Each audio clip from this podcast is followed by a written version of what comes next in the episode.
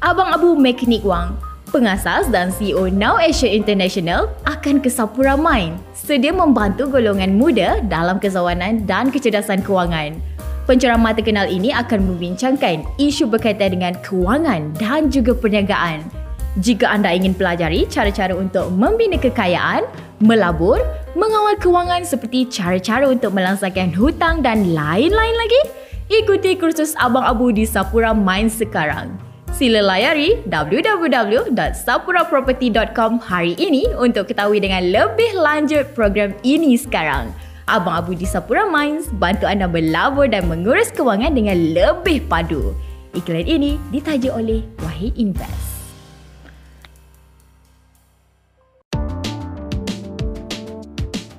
Korang tengah layan podcast Aman sebahagian dari jaringan podcast di Aman City. Apa khabar semua? Aku Mat Peace. Aku Yem. Okey, banyak benda kita nak cakap. Kita mulakan dengan segmen pertama, apa berita terbesar minggu ni? Okey, berita terbesar minggu ni tidak lain tidak bukan melibatkan Netflix uh, di mana kita lihat laporan ada banyak sebenarnya uh, faces uh, to this particular story. Uh, one of it uh, yang dilaporkan CNBC, Netflix uh, is exploring lower price ad supported plans selepas bertahun-tahun uh, mereka memilih untuk tidak uh, melayani ataupun entertain uh, this idea. So uh, according to uh, CEO Reed Hastings, uh, beliau menyatakan bahawa Netflix kini ini terbuka uh, untuk uh, menawarkan uh, uh, lower price tiers uh, tapi dengan ads. Uh, dan kita tahu uh, perkara ini di, di, diucapkan ataupun dikatakan oleh beliau dalam uh, the company's pre-recorded earnings conference call uh, and and according to him it makes a lot of sense uh, to off to offer a cheaper options. And kita lihat uh, baru baru ni pun ada juga uh, dilaporkan bahawa uh, Netflix mengalami kehilangan uh, subscriber ataupun mereka yang uh, uh, melanggan uh, perkhidmatan ini. So uh, I don't know is Netflix scrambling to stay relevant? I think I think I think uh, we can see the tightening grip uh, they they are losing their grip uh, on yeah. on the streaming. It's not wars. just that tau. Sebab semalam aku baca BBC, Netflix kata dia uh, cracking down on apa nama? Password sharing. Uh, ah, password sharing. Can you believe hmm. it? Yeah. Maknanya dia Hun- really are 100 million 100 million subscribers uh, they they believe uh doing pass- uh, uh, password, password sharing. Yeah. Oh, that's a that's a 100 million worth of paying customers kalau betul lah kan. Yeah. Um anyway, uh, you know, they've been spending so much money um, in production, and they've been doing production since ever since House of Cards. That was the first um, uh, mm. creation of Netflix. Yang kalau kau dengar bunyi Netflix pembukaan tu yang dundung, yeah. uh, tu sebenarnya House Tudum. of Cards. Apa Frank uh, Underwood punya karakter tu, yeah. apa nama Kevin Kevin Spacey hentak meja.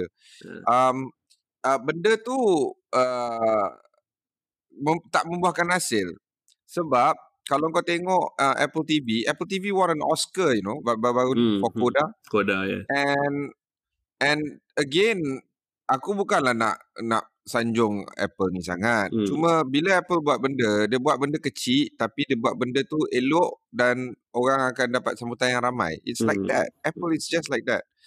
And and for now Netflix yes they've uh, been winning some Oscar uh, awards tapi tak um, apa nama not best picture lah that's hmm. the thing best picture is the most coveted kan and um when you see that they spend so much money hundreds of millions of dollars into this and then you start to see only a few or a handful of uh, global uh, phenomenon macam um, apa nama dia uh, Squid Game mm-hmm. um, macam Bridgerton mm-hmm. um, so these are fantastic productions But when you tengok how much they they've been spending hundreds of millions, perhaps even billions of dollars into creating this kind of production, it really is a problematic impact on their cash flow.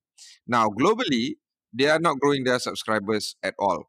All right, at all. Hmm. Contohnya dekat Malaysia, populasi 32 juta, orang yang uh, layan uh, Astro langgan Astro nak dekat berjuta-juta hmm. tapi seperti mana kita dapat uh, penganalisis Kamarul tu yang hmm. kita tu daripada hmm. CGS CIMB dia bilang about 50,000 aja hmm. 50,000 aja uh, subscriber of Netflix in Malaysia roughly lah that's really little and, lah and, It really is little. Tapi bila you tanya kan, most of your friends, do you have Netflix? Hmm. Do you have Netflix? Do you have Netflix?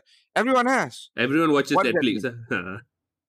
Uh, it's because all of our friends are that 50,000. Sebab bila aku keluar, aku tanya cousin aku dekat Johor Bahru, aku tanya mak aku dekat Arau. Semua ni, they don't have Netflix.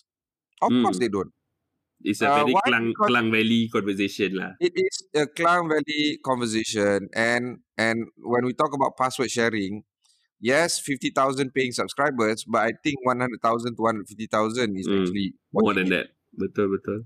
So if if KL uh, if Netflix is suffering the same fate in KL, aku rasa benda sama kot dekat bandar-bandar besar ni dekat Jakarta, Manila dan sebagainya. So impak untuk mengembangkan langganan berbayar daripada pelanggan diorang mungkin tidak menjadi membuahkan hasil buat masa ini dan mungkin disebabkan itu uh, dia kena terpaksa crack down on password sharing, uh, introduce ad service dan sebagainya. Kalau if that is the case, that could be the turning point for Netflix. It becomes a mass market product rather than an elite product. So, would you convert to a ad tier? no, I would not because I've been paying for services that do not have ads. It's not about me going through the inconvenience of ads. None of Hmm. that. It is me not wanting my data to be given to advertisers for advertising purposes. That's why kalau ada version Instagram berbayar, aku akan beli. Um, uh, YouTube Premium, I bought that.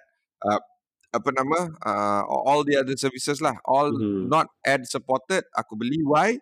Because I don't want to be served ads, not because of the inconvenience of it, but because I don't want my data to be shared with advertisers. You don't Now, want to that be the product. that- yes, correct. But that doesn't mean that my pro- my I, my ID is still not being given to advertisers. It still does. Hmm. But at least I am limiting Less, the less data lah. Less data. Yes, exactly. They, they don't have a complete betul- profile of you. They don't have. Hmm. Now, aku botak ni kan, baru Ha. ni. Tak pasal-pasal Instagram is now serving botak ads. They just know you. You know, I, I, why would I Google botak? I don't Google botak at all. no, they So listen. means dia tak They listen. They listen. Yeah. They do. They, they listen. They do. They do. They listen Yeah. about uh, uh, from my phone, and I am so nervous now. I want to apa nama um, uninstall, but I don't know. Anyway, what do you think? Do you think it's a good idea tak? Uh, this Netflix uh, bagi tiering to I- different pricing ni. I I think it it uh, dia akan membuka lebih banyak ruang dan peluang lah. Let's just assume that we're talking about the standard package. Huh? Of course, uh, there's the premium, the top tier premium, which is like maybe 60 something. But I think if you're paying the 45, 55 ringgit range, if you can somehow halve it, uh, you open it to more, it becomes more accessible lah. And aku rasa banyak orang yang yang willing to. Tapi I think uh, when it comes to Netflix and ad ni, macam why kena bayar if still uh, receive ads, right? So uh, tu aku I, I'm not entirely sure how.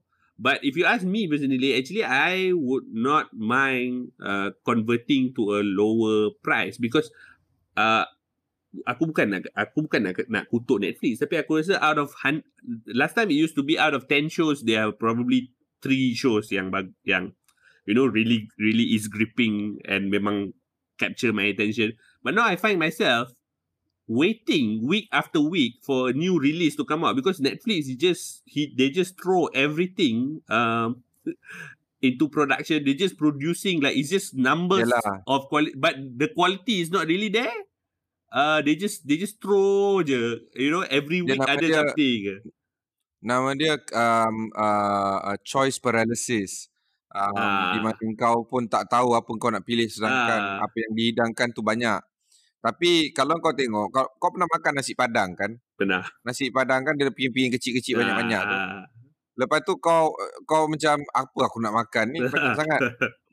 In the end you still attack the same the same tiga piring. yeah yeah yeah, Yang yeah. Balik-balik The tu usual. piring tu juga kau attack. Ah. Uh, this is the nature of humans.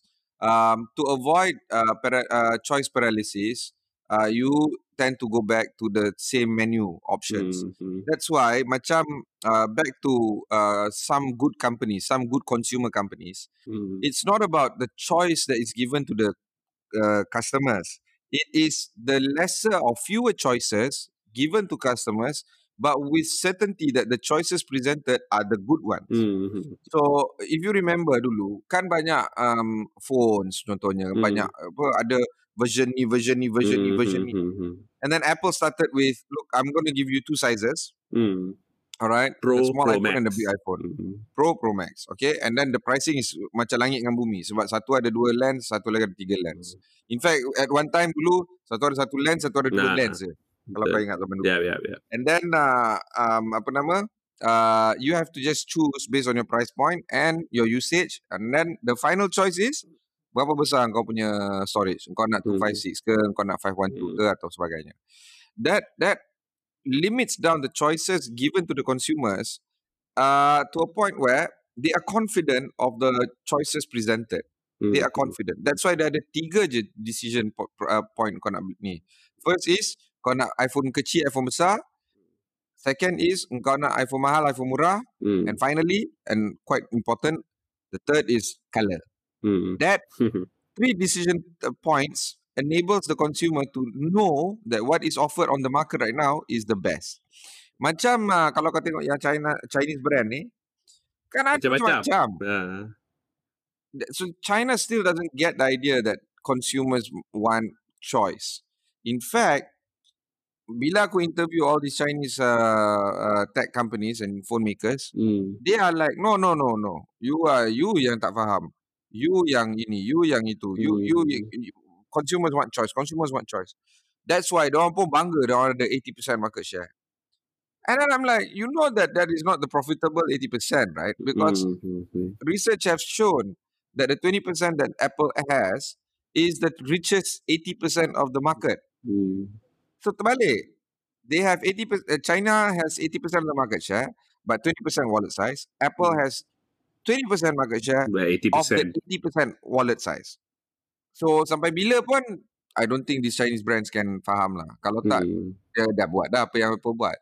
I think I, dia. I, I think they are they are always they are, they are they are in that mindset lah where volume is always better, right? So you you you're just kind of stuck in that mindset and you don't go out or try to offer a different thing lah.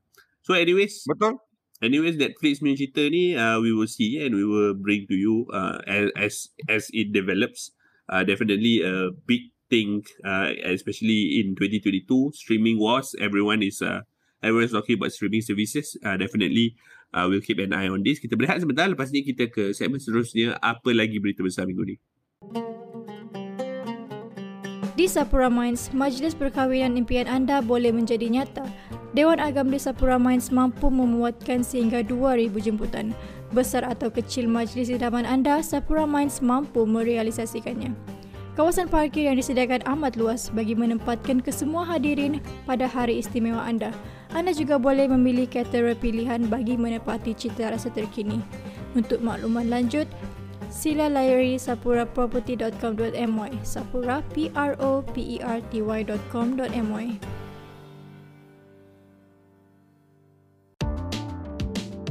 Okey, kembali ke podcast Amans bersama aku Mak Pis dan juga Yem. Ini adalah segmen kedua. Apa lagi berita terbesar minggu ni? Aha, ini laporan yang ada di Amans uh, sendiri. Uh, sebenarnya kita aku dengan Yem banyak bercakap tentang Twitter. Uh, uh, latest uh, laporan mengatakan pemilik Yahoo ingin membida untuk membeli Twitter.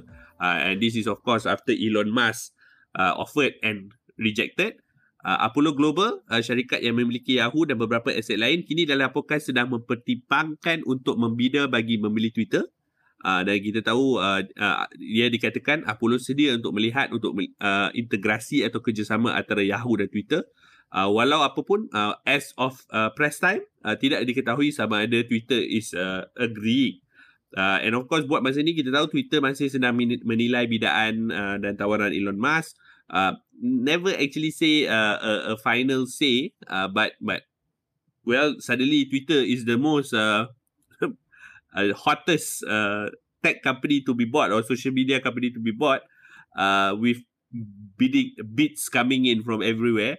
Uh, aku rasa this is only the start lah. And and aku remember I think last year you said Twitter will be bought, right? Uh, so I mean it, it's coming to fruition. It is, doesn't it? And then, yeah. uh, of course, the big question now is sama ada Elon Musk adalah 43 billion uh, dollars.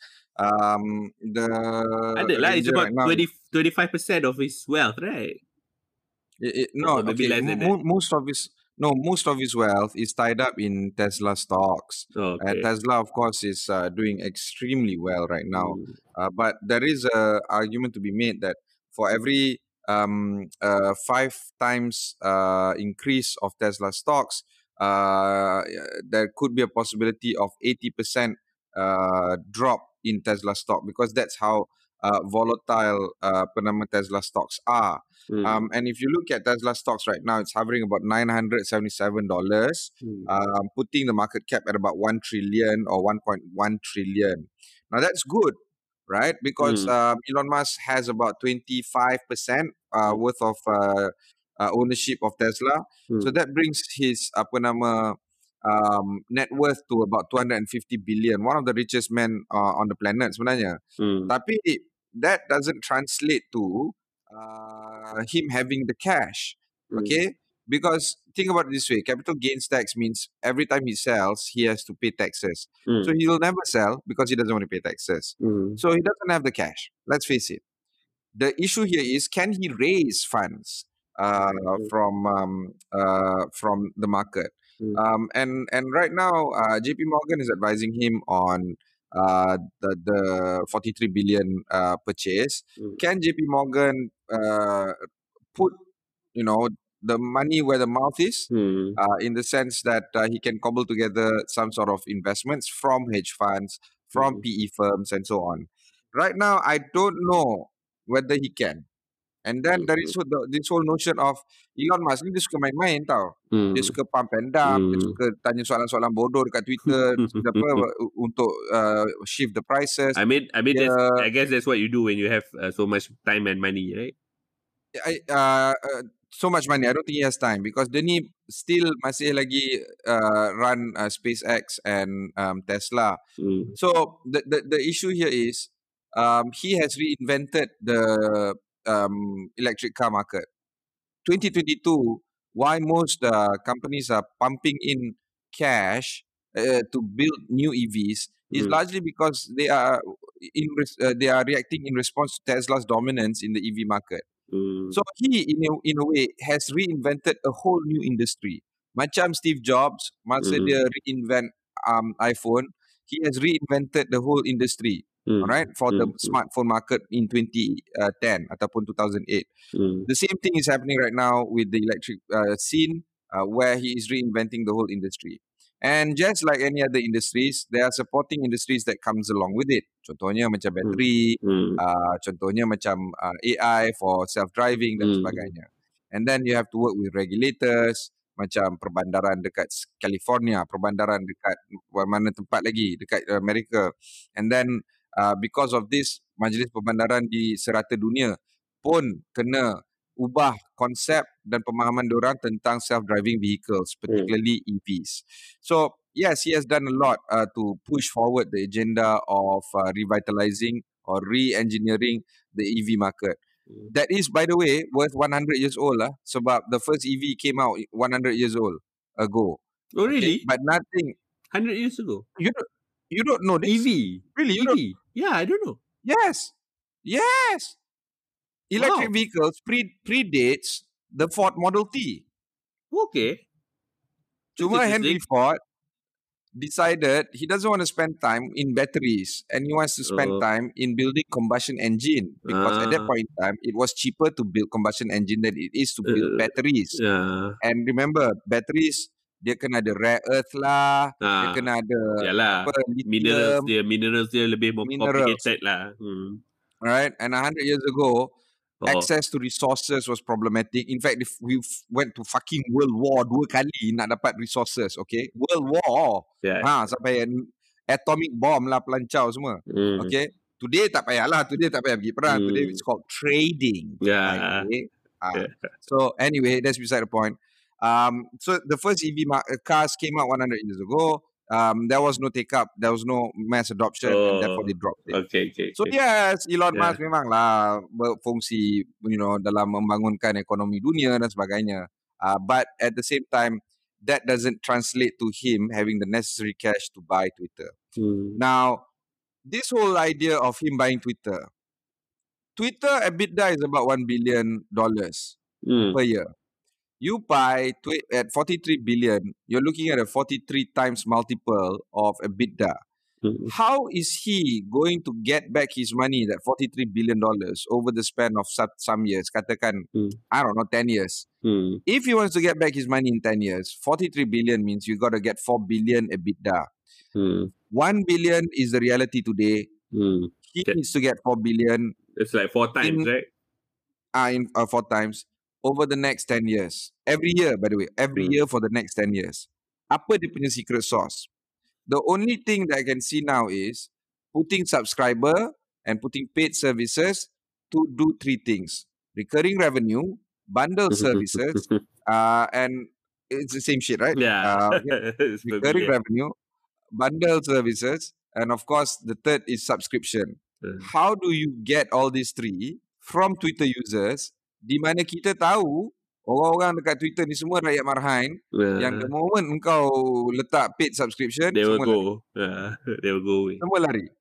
In the end, you're stuck with influencers and all the other macam Hmm. journalist ke apa. Kau Hmm. orang macam aku ni ada Hmm. butik yang ada 25 ribu ni. Ah, Aku tak nak lah hilang aku punya 25 Ah, ribu faham. follower. Walaupun aku ni bukan artis ke pelajar. faham, faham. 25,000 is a lot of followers. Yeah, yeah. So if Twitter turns around and say, okay Yep, engkau ni uh, because kau ada 25 ribu, ah, ini pricing kau. Katakan contohnya lah, I don't know, 50 US dollars. Will I pay? I will because I don't want to lose my 25,000. faham, right? faham. Yeah. But will you pay? You don't have Hmm. 25,000 and you don't see Twitter as a key product for Yeah. your for your life. Yeah. You will not do, you will not pay. Yeah. Ah, It's- so Faham. this whole this whole user base of Twitter, they have about 400 million uh, subscribers right now. 200 million is uh, paid. Uh, sorry, 200 million is active. 100 million is uh, uh, sorry, 200 million is unique. 100 million is uh, uh, active. Of Hmm. that 100 million users, by the way, 100 million, while it seems a lot for a social media company, it's nothing, bro. Yeah. It- For it's a nothing global for a global scale, right? for a global to put in contrast facebook uh, is about 1 billion but the entire meta universe is about 2 billion Yeah. With Instagram. meta universe tu termasuk uh, instagram dengan whatsapp. WhatsApp. Hmm. that my friend is real shit Hmm. bila kau ada 2 billion dan sedangkan population dunia nak dekat 8 billion so satu Hmm. per empat orang dalam muka bumi on ini so- menggunakan media. produk meta Hmm. Yalah, you have that, more is, that, power. that, that is that is more powerful 100 million in contrast is is just uh, pittance. Uh. tak ada, tak ada particularly when you talk about unique active users not big But- okay now tu tak tapi just like apple you only have you only need that that top Alah. 20% of of people this 100 million is actually quite clean all right Hmm. now there are bots there are bots there are people yang nak jual bitcoin ke pelancau crypto ke apa ke Hmm. there are Russian apa actors and then dekat Spy. Malaysia ni mentang-mentang ada ni apa nama uh, PRU nak dekat Nah, uh, so macam-macam lah dia punya ni dia punya apa fake account cyber ah, ni lah. Cyber, cyber, Cyber trooper ah, cyber trooper. alright okay fine fine fine I get that but it is not as bad as you think it would be compared to say for instance Facebook alright Hmm. Facebook kita pun tahu cyber trooper dia macam mana rupa bentuk dia. Sangat teruk, sangat banyak. Jadi, dia ada pro and con. But I don't know how this justifies that 43 billion dollars that Elon Musk wants to buy. Finally, the whole idea of the psychology of Mr. Musk himself. There is this whole notion that this guy is a genius, Hmm. a brilliant man, but at the same time, he could be ADHD, he Hmm. could be uh, bipolar, he could be whatever lah the shit Hmm. is. To a point where benda ni dia minat sekarang, dia hot tiba-tiba dia buang. exactly. Because how does this help his revenue for Tesla and for safe. SpaceX? It does not. I I don't know. Mungkin kalau kau boleh nampak, kau bagi tahu aku. Sebab Yalah. sekarang daripada point of view aku, aku tak nampak macam mana dia punya pemilikan Twitter tu boleh membantu bisnes-bisnes yang lain yang dia ada. Bo- The Boring Company, the uh, Tesla, the SpaceX. How does that help his um, company? The only thing yang aku nampak adalah Elon Musk sendiri ada follower nak dekat 81 juta. Hmm. Tu je. Big, huge following. And if you go to any PR company and any advertising company, dan kau tanya, I want to advertise to 81 million people, Hmm. They how much do you lah. think the price tag is? No, A how much do you think the price tag is? It's Mesti berjuta-juta Yeah, kot marketing like- campaign nak reach yeah. 81 million. yeah, 81 million yeah. It's it's do, double of Malaysia, right? More than double. More than double of Malaysia. Now imagine a, uh, running a campaign to reach more than double of Malaysia.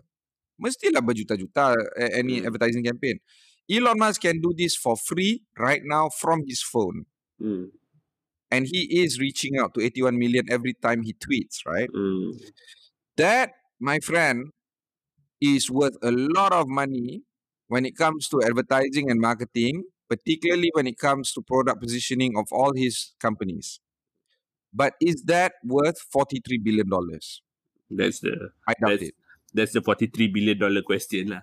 But it'll be interesting to see uh, how how this develops, especially with other people uh, interested uh, to to add to the bid. Uh, as always, kita di uh, podcast Amazi will keep an eye on Twitter and see if it uh, actually come to fruition. Uh, kita berehat sebentar, lepas ni kita akan ke segmen seterusnya, uh, Teman Amans. Amans Media adalah peneraju kandungan dunia IT dalam bahasa Malaysia. Kami memberi tumpuan terhadap perkembangan dunia IT di dalam dan di luar negara. Kami menghasilkan tutorial dan menggunakan bahasa Malaysia sepenuhnya. Layari amans.my, a m a n z.my hari ini. Ini adalah podcast Amans anda bersama aku Mak Pis dan juga Yem. Uh, ini adalah segmen ketiga, segmen Teman Amans. Okey, seperti biasa aku dan Yem akan uh, memberi respon ataupun sembang tentang uh, persoalan yang ditanya oleh uh, pendengar-pendengar kita yang dihantarkan ke ask@amans.my. Uh, dan uh, untuk sesi kali ini kita dengarkan uh, soalan untuk teman Amans kali ini. Hai, saya Sofia dari Ampang. Fenomena e-skuter semakin berleluasa di ibu kota dan bandar-bandar besar di Malaysia. Kerajaan telah mengumumkan bahawa ada kemungkinan pengguna e-skuter memerlukan lesen sebelum dipandu. Apakah pandangan Mak Pis dan Yim tentang isu ini? Okey, ya betul. Uh, memang uh, Menteri Pengangkutan ada uh, telah berkongsi baru-baru ni yang mengatakan bahawa uh, there will be a guide ataupun peraturan berhubung penggunaan uh, skuter elektrik atau e-skuter. Uh, dan juga uh, of course uh, pe- penggunaan ini juga uh, melibatkan pelaksanaan lesen terhadap pengguna e-skuter uh, dan juga mereka yang membekal uh, kenderaan ber- uh, berkenaan. Dan aku rasa um, I mean it's an interesting era uh, we are living in Yem sebab uh, kita pun I mean uh, mobility right? When we talk about mobility right? This this e-scooters ni aku aku aku taklah nampak it is widely used in Malaysia. But uh, I've seen people using it. And in fact uh, recently bila aku pergi Legoland uh, the workers and everything uh, di kawasan Iskandar tu they travel with these uh, e-scooters of sorts just just crisscrossing along, along the roads. So aku macam hmm yalah I think probably this is something yang di di Cyberjaya um, Putrajaya dan sebagainya I could see it being used uh, widely. But uh, is there a future for for for for e-scooters sampai kita kena kita kena buat peraturan Semak je tak aku tengok e-scooter ni aku, aku macam kau tahu tak ni cerita basikal lajak dekat Johor Bahru. oh no basikal ajak okay Bukan bukan apa sebab kalau kau drive dekat KL, kau nampak e-scooter ni siang tak ada sebab dekat KL mungkin panas ataupun Ah. mungkin tak ada turis sangat siang kan. Um, ataupun kalau ada turis pun siang dia tak akan tak akan buat benda pelik lah e-scooter ni. hmm. Tapi malam-malam sebab Banyak. um, aku aku biasa lepak dekat KL tengah malam. Hmm. Ramai sangat orang and so dangerous you know. And then Hmm. you know orang kadang-kadang ada yang mabuk dekat KL malam-malam, Hmm, ada hmm, yang hmm. orang nak rush balik kerja penat, you know Hmm, letih, yeah, dia drive mungkin tak sharp apa semua. These are accidents waiting to happen, you know. So aku macam unless you make KL a pedestrian city, hmm. macam uh, dekat Singapore, macam uh, dekat Hong Kong, you know, where the the the ability for them to cordon off large swathes of areas to become pedestrian friendly. Macam dekat Barcelona, um, um, uh, close to 10 blocks uh, uh, uh, made into a pedestrian area. Hmm, Maknanya betul. dia tutup jalan raya straight away tutup. Mhm. Then it becomes safe, right? But right now you're sharing uh, the road for motorists, and we all know how KL Hmm. people drive. It's just accident waiting to happen. Risau bro. Nak-nak dekat kondo-kondo dekat KL tu, Hmm. it's um you know and then they are zip zapping left right. Hmm. Orang kondo kadang tak nampak, bila dia keluar langgar. Langgar. Cuma tak meninggal lah sebab Tu dekat jalan-jalan kondo KL tu mungkin perlahan sikit lah kan. yalah yalah. 30 km an hour apa semua but still langgar you know so I, I'm not too sure what is the appeal of these e-scooters to be frank I really have no idea um, companies like Beam for instance Ha. di mana kau tap situ kau guna e-scooter kau travel from point A to point B kau tak payah pulang balik kau just uh, deactivate and then done you know Hmm. that whole travel journey it's fun and everything and Hmm. and economically friendly apa apa uh, um, uh, Environmentally. environmentally friendly, uh, but that doesn't take away that safety hazard. Now, what did DBKL do to um, make the journey of e-scooters a safer one? So far, nothing, bro. Aku rasa aku rasa tak tak tak enter their frame of mind pun lagi. Tak tak enter pun lagi uh, because this requires a lot of planning, right? But I, I aku totally agree with you on that point lah. The safety issue and I think that is probably why that um, Kementerian Pengangkutan uh, decided that you know there's a need for license and regulation, right? Because I mean besides the point of somebody making money, uh, there's a need they they they uh, the policy is needed uh, to to ensure that benda-benda macam ni tak berlaku lah. Dia tak dia tak berleluasa begitu saja. Maybe there are places where you can use an e-scooter etc etc but there's not enough planning lah. They just banyak cakap-cakap lah. Setakat ni tak ada uh, a proper and holistic approach to actually how uh, we're going to make sure that this becomes a, a significant ataupun uh, uh, one of the viable uh, mode of transportations uh, di Malaysia ni. Apapun uh, memang all the best lah uh, untuk untuk memikirkan kaedah uh, dan cara-cara bagi uh, menangani ataupun menguruskan uh, uh, this particular e-scooters. Uh, terima kasih atas soalan uh, teman Amans. Kita berehat sebentar. Uh, lepas ni kita akan ke segmen seterusnya, uh, segmen ramalan atau nuzum. Kopi. Nadi penggerak dunia moden hari ini. Kopi yang enak dan berkualiti menjadi pasangan sesuai bagi mana-mana majlis sosial maupun formal. Blue Dome Coffee menyajikan kopi ramuan khas dari biji kopi yang premium disediakan dengan rapi oleh barista-barista handalan bagi memastikan setiap hirupan istimewa tanpa bandingan. Kunjungi Instagram ataupun Facebook at Blue Dome Coffee untuk maklumat lanjut. Cari kami di at Blue Dome Coffee hari ini.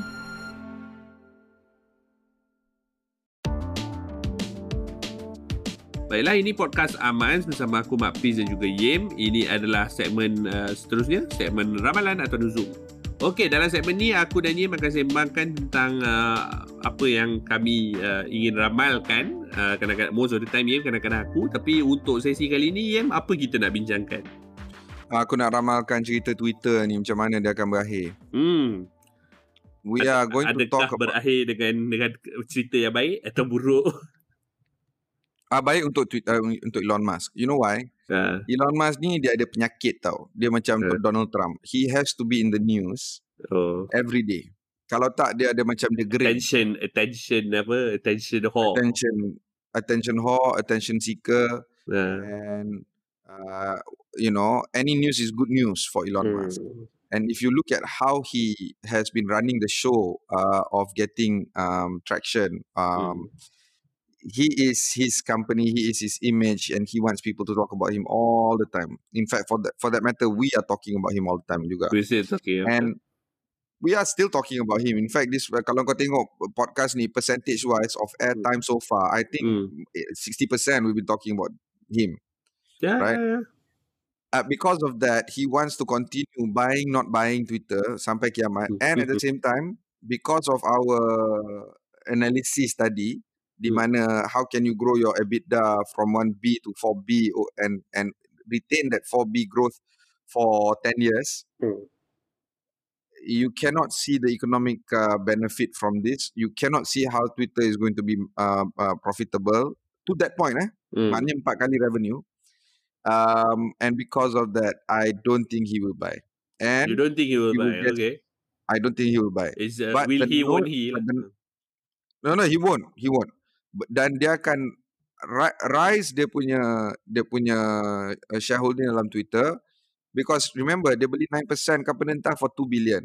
If this thing goes up, the share price goes up from $30 or whatever to let's say 50, close to double, Mm. he can dump it at 4 billion and then he will take uh, 3 billion as profit because 1 billion akan jadi taxes Hmm. and life goes on. So there is a small possibility of profit.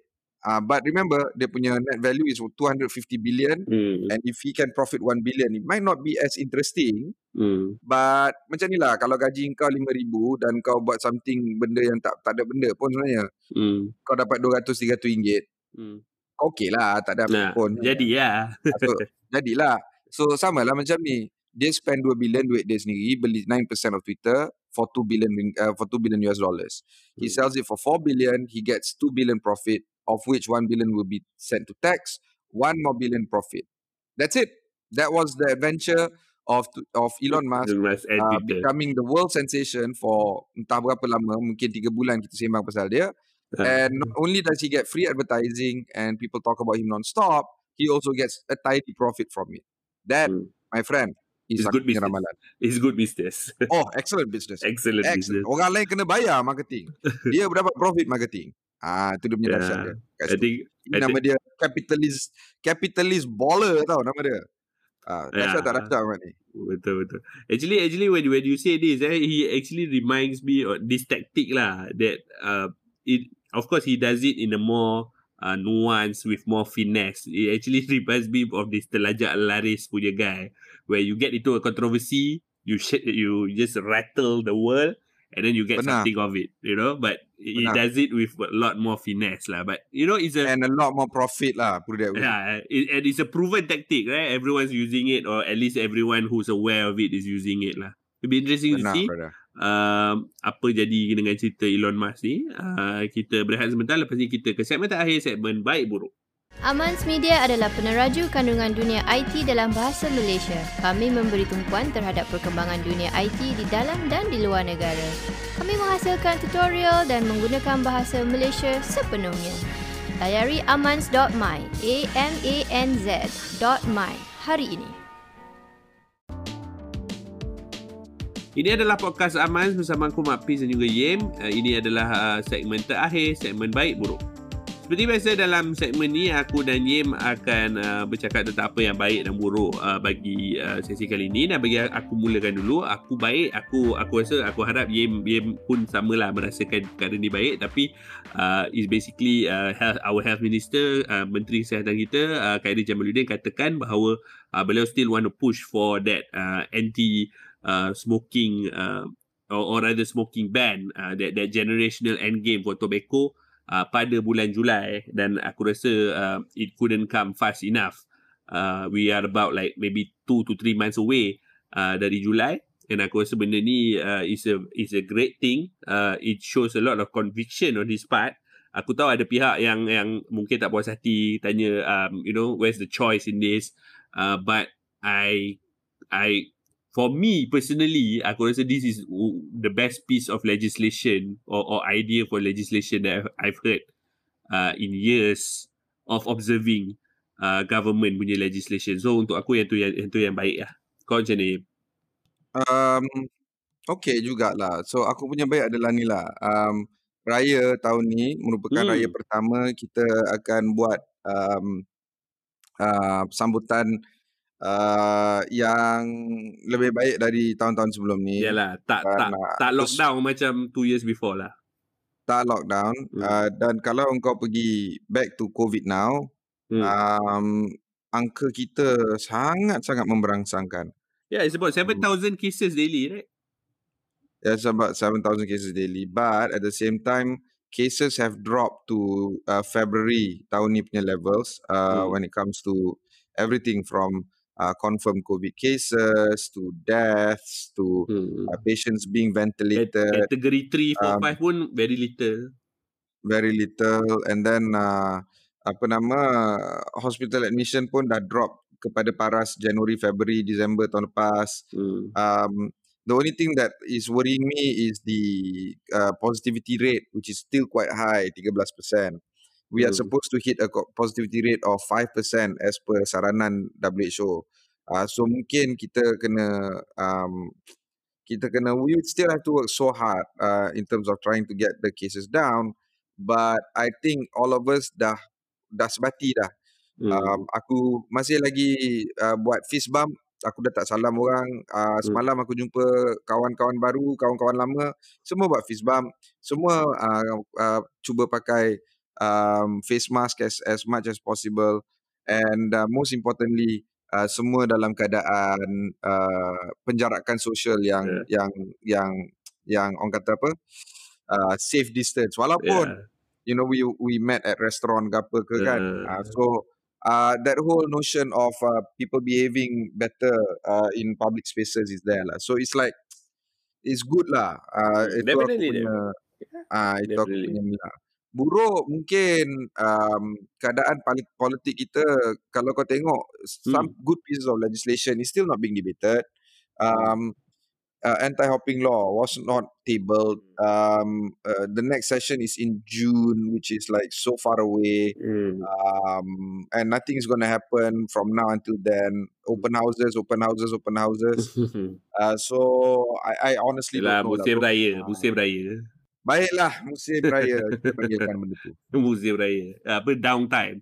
Okey itu buruk-buruk ya bagi aku buruk uh, there's this uh, laporan di mana Meta uh, dikatakan akan mengambil potongan 47.5% untuk setiap transaksi di Meta Aku tak tahu lah ni ni aku tak tahu lah pardon me for using the word uh, harga Yahudi ke apa ni 47.5% for every transaction. Aku rasa you you've never heard of this right? I'm just I'm just I'm just double checking with you. Ada tak any company that takes 47.5% out of any transaction that is hosted on their platform. Not even Apple, right? Not even Apple. Apple uh, 30% um, cut from Apple App Store. Itu pun dah dah kecoh satu dunia dah. Ah. Sampai keras uh, law apa semua dekat California dan sebagainya. Yeah, but not 47 whatever percent lah. 7.5 is ridiculous, is ridiculous. Itu itu aku yang memang benar. Buruk lah. Sangat sangat. Sangat sangat buruk. And, and on that note, uh, kita akhiri uh, sesi podcast Aman untuk kali ini. Seperti biasa, aku dan Ian mengalu-alukan. Uh, hantarkan sebarang maklum balas anda ke as uh, at aman.my. Aku ulang sekali lagi. As at aman.my. Uh, aku uh, dan Ian sentiasa uh, open uh, to listening to your feedback, uh, kritikan, cadangan dan sebagainya. Uh, kita bertemu lagi di sesi akan datang. Abang Abu Mekanik Wang Pengasas dan CEO Now Asia International akan ke Sapura Mine sedia membantu golongan muda dalam kezawanan dan kecerdasan kewangan. Penceramah terkenal ini akan membincangkan isu berkaitan dengan kewangan dan juga perniagaan. Jika anda ingin pelajari cara-cara untuk membina kekayaan, melabur, mengawal kewangan seperti cara-cara untuk melangsangkan hutang dan lain-lain lagi, ikuti kursus Abang Abu di Sapura Mine sekarang. Sila layari www.sapuraproperty.com hari ini untuk ketahui dengan lebih lanjut program ini sekarang. Abang Abu di Sapura Mines bantu anda berlabur dan mengurus kewangan dengan lebih padu. Iklan ini ditaja oleh Wahid Invest.